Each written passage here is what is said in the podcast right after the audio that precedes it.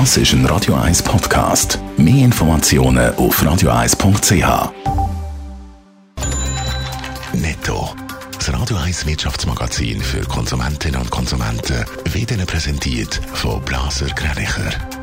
Wir beraten und unterstützen Sie bei der Bewertung und dem Verkauf von Ihrer Liegenschaft.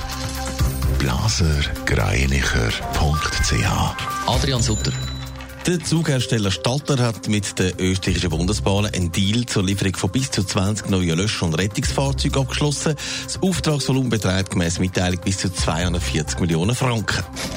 Der Sanitärkonzern Geberit hat im letzten Jahr den Umsatz nicht ganz können halten. Der Konzernumsatz ist um 3,1 Prozent auf knapp 3 Milliarden Franken gesunken. Trotzdem zeigt sich die Geberit mit dem Jahr zufrieden, wie es in der Mitteilung heisst. Die US-Bundesbehörde für Straßen haben den Autobauer Tesla zum Rückruf von Zehntausenden von Autos aufgefordert. Grund sind Fehler, der ein Sicherheitsrisiko darstellt. Durch den Fehler fällt beim Rückwärtsfahren das Bild von der Kamera aus und das ist gefährlich. Betroffen sind gut 160.000 Autos.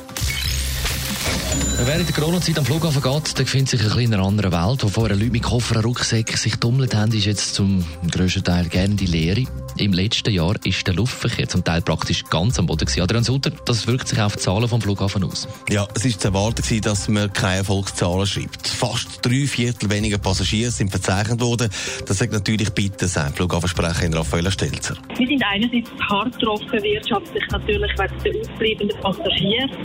Aber wir sind natürlich auch was das Kommerzgeschäft, also Shops und Restaurants am Flughafen betrifft, aufgrund von weniger Passagieren, aber natürlich auch weniger Pendler und Mitarbeitende stark betroffen. Noch im Vorjahr hat der Flughafen einen Rekordverzeichnis gehabt. Jetzt sind 31 Millionen Passagiere gezählt worden. Jetzt sind es noch gut 8 Millionen gewesen. Und Silberstreifen am Horizont gibt es wahrscheinlich kaum im Moment. Ja gut, jede Airline sagt wieder etwas anderes und was man immer wieder rausgehört, ist Hoffnung.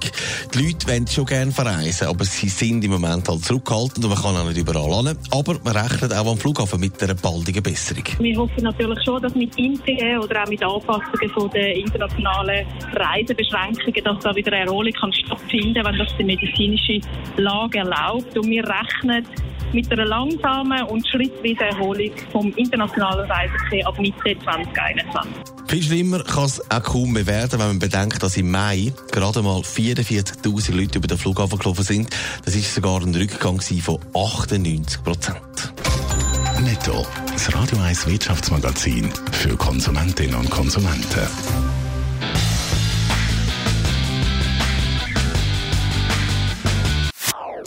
Das ist ein Radio 1 Podcast. Mehr Informationen auf radio1.ch.